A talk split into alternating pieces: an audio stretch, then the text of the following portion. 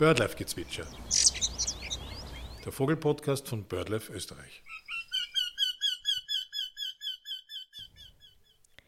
Herzlich willkommen zu einer neuen Podcast-Folge von Birdlife Gezwitscher, dem Vogelpodcast von Birdlife Österreich. Danke, dass Sie reinhören. In dieser Folge sprechen wir, das sind Bernadette Strohmeier von Birdlife Österreich und ich, Lise Lugerbauer, über den Triel, eines der größten Sorgenkinder im heimischen Vogelschutz.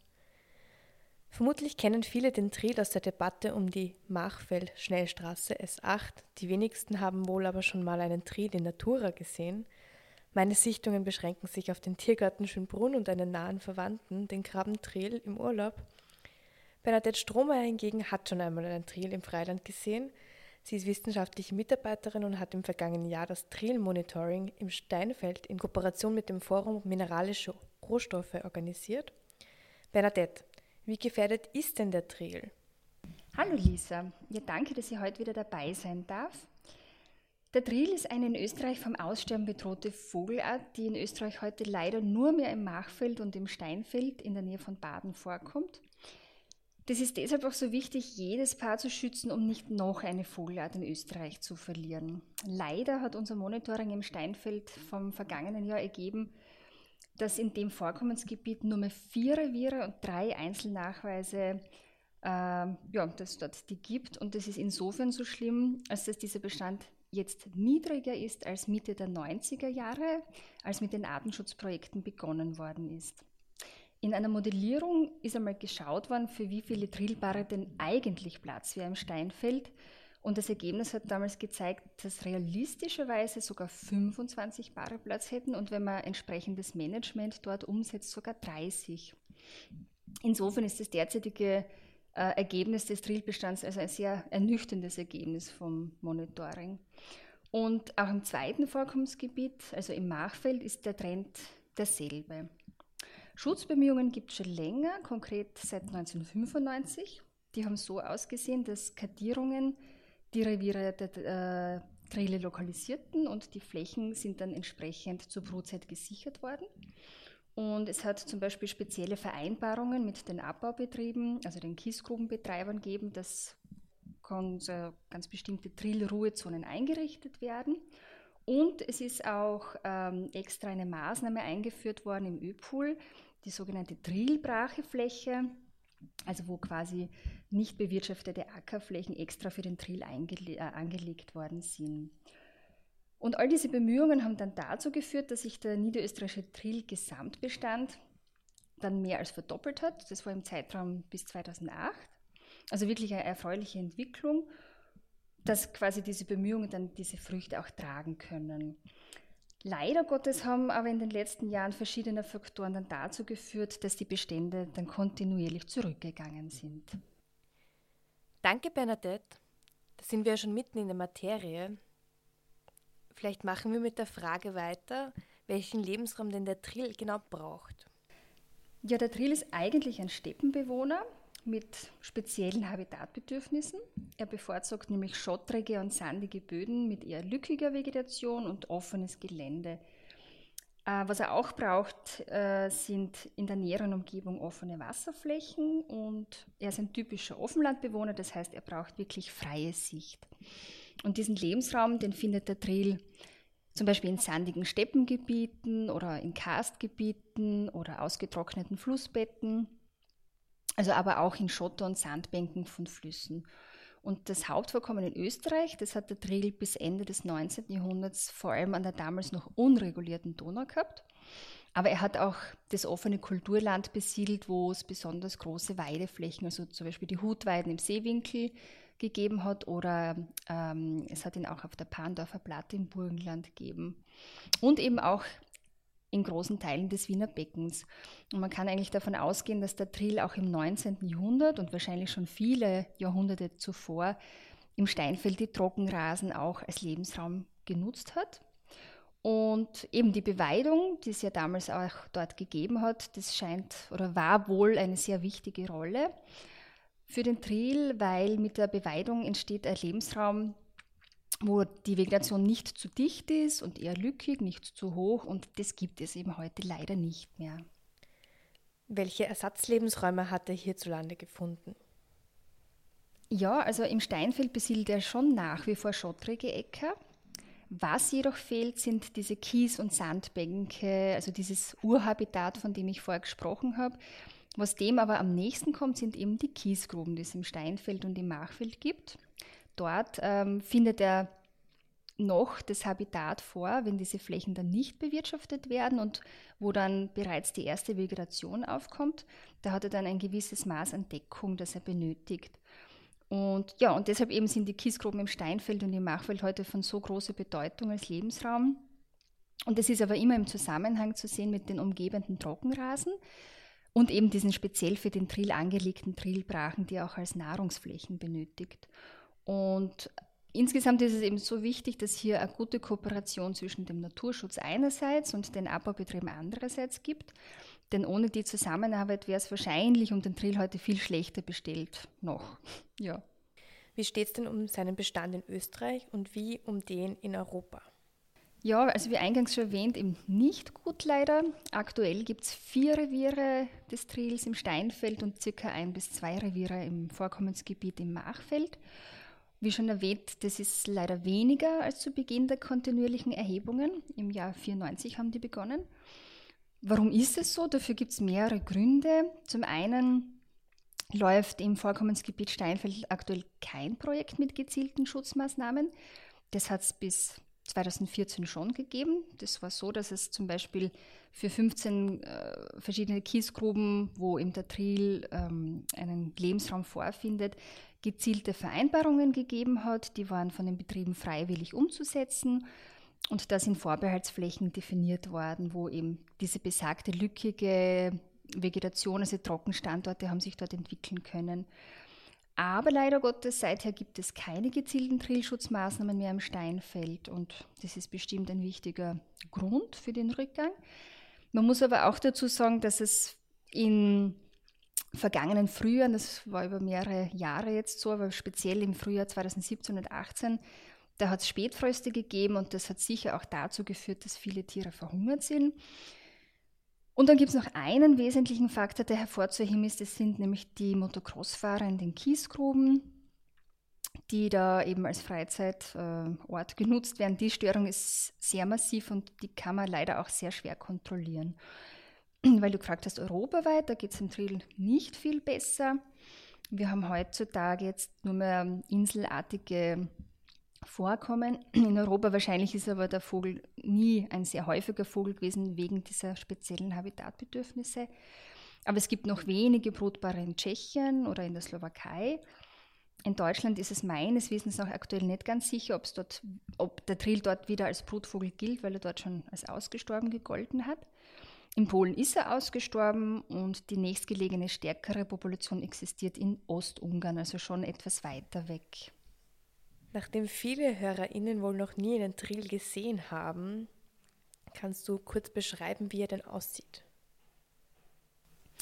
Ja, der Trill hat ein sandfarbenes Gefieder und ist deshalb perfekt äh, an seine Umgebung, an seinen Lebensraum angepasst. Man sieht ihn wirklich schwer. Was ihn aber verrät, das sind seine großen gelben Augen und auch seine so knallgelben Beine. Und die großen Augen sind übrigens ein guter Hinweis, dass der Trill dämmerungs- und nachtaktiv ist. Der Schnabel, der ist auch gelb, hat aber vorne eine schwarze Spitze. Und das Männchen und das Weibchen kann man eigentlich nicht wirklich gut unterscheiden. Das Weibchen ist ein bisschen größer. Und wenn man Altvögel und Jungvögel vergleicht, ist eigentlich das einzige gute Merkmal, das sie unterscheidet, diese weiße und dunkel eingefasste Flügelbinde, die ist bei den Jungvögeln eher schwach ausgeprägt.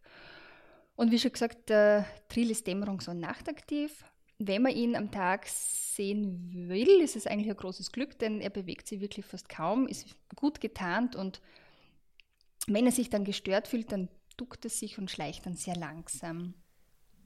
An dieser Stelle muss man wohl erwähnen, dass es beim Trill rund fünf Unterarten in Europa gibt. Diese unterscheiden sich in der Helle und der Größe. Es kommt also darauf an, wo man den Trill beobachtet, ob in Westeuropa oder auf den Balearen. Es gibt leichte Unterschiede im Erscheinungsbild. Aber zurück zum Triel in Mitteleuropa. Weitaus wahrscheinlicher als einen Triel in freier Natur zu sehen, ist ihn zu hören. Welche Lautäußerung macht denn der Triel? Ja, also der Reviergesang klingt eher so wehmütig, krächzend, trillernd, so krüei, krüei, krüei, so kann wirklich sehr lang, kann stundenlang vorgetragen werden. Und wenn mehrere Trillreviere nah beieinander liegen, singen die Männchen auch im Chor. Und der Trill singt sowohl am Boden als auch dann im Flug. Aber am besten ist es, wir hören uns den Trill einfach an.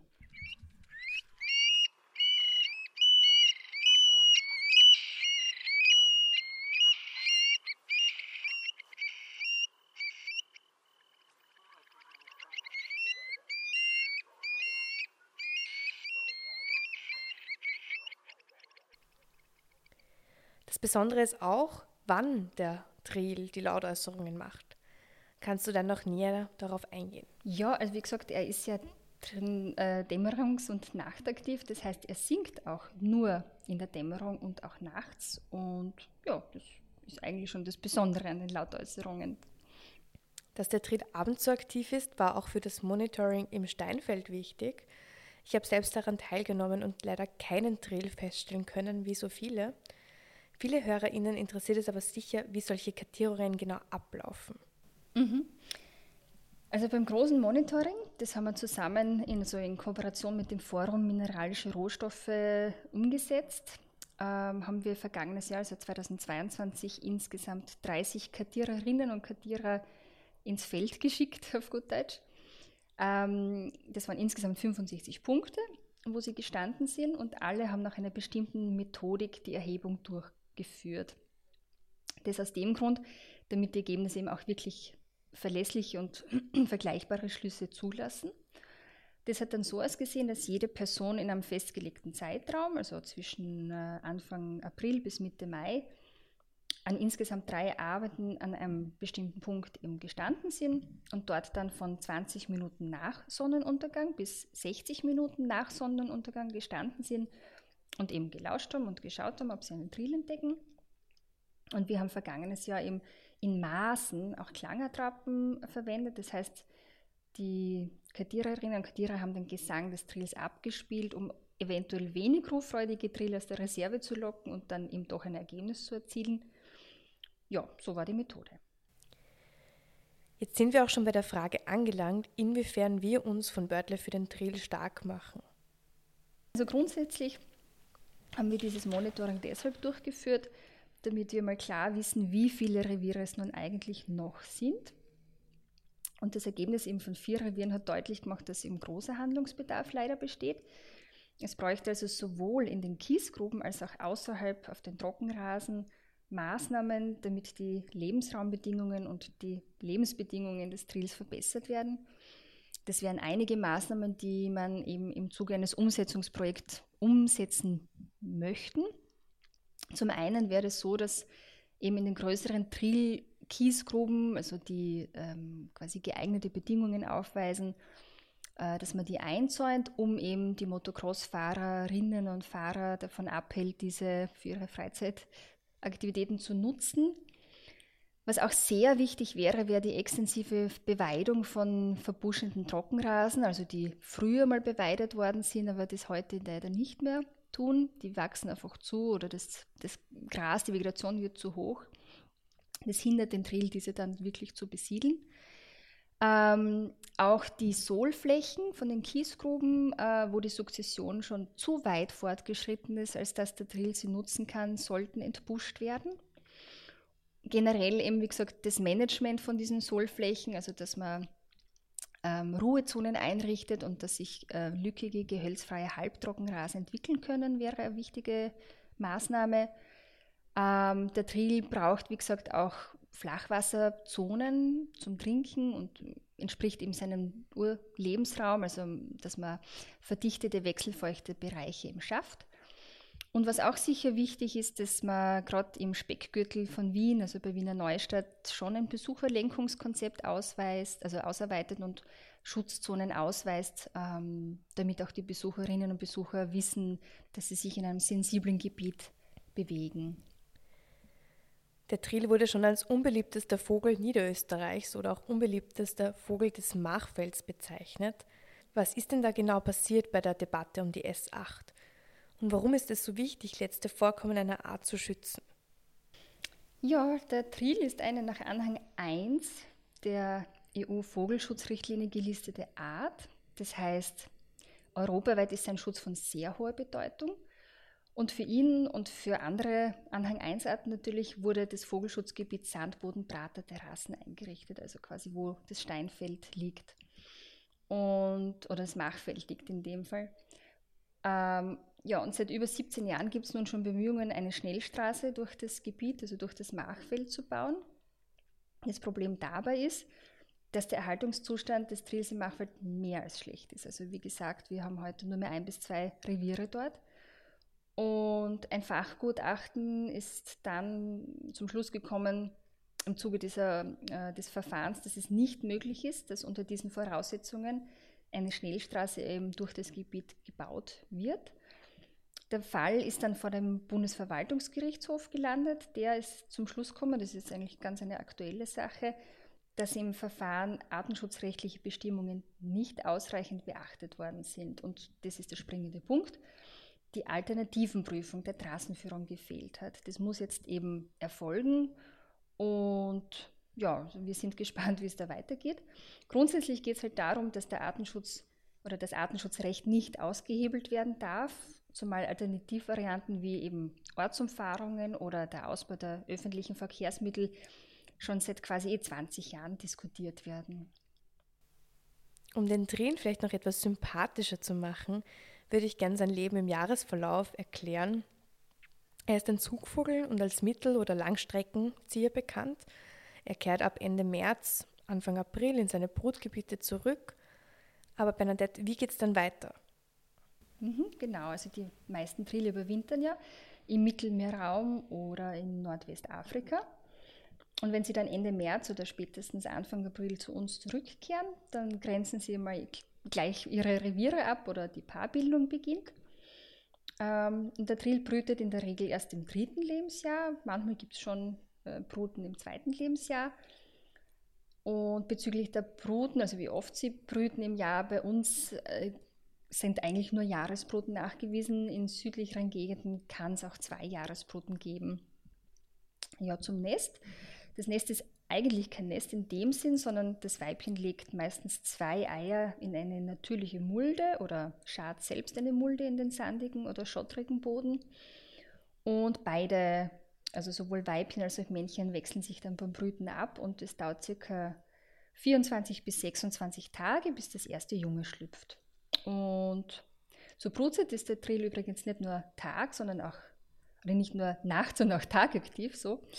Ähm, und wenn die Jungen geschlüpft sind, dann sind sie schon nach wenigen Stunden mobil und laufen selbst herum. Und nach circa 40 Tagen sind sie dann Flücke. Und dann werden sie auch recht bald von den Eltern verlassen, aber im Herbst, also vor dem Abflug ins Winterquartier, treffen sich die sozusagen hiesigen Trille dann noch einmal in Trupps und fliegen dann im September, Oktober endgültig nach Süden. Weil du die Jungenaufzucht angesprochen hast, auf welche Nahrung ist denn der Trill angewiesen, um auch seine Jungvögel und sich selbst zu füttern, zu ernähren? Auf Ruderalflächen und Truppenübungsplätzen ist die Vielfalt an Nahrung ja vermutlich nicht so groß.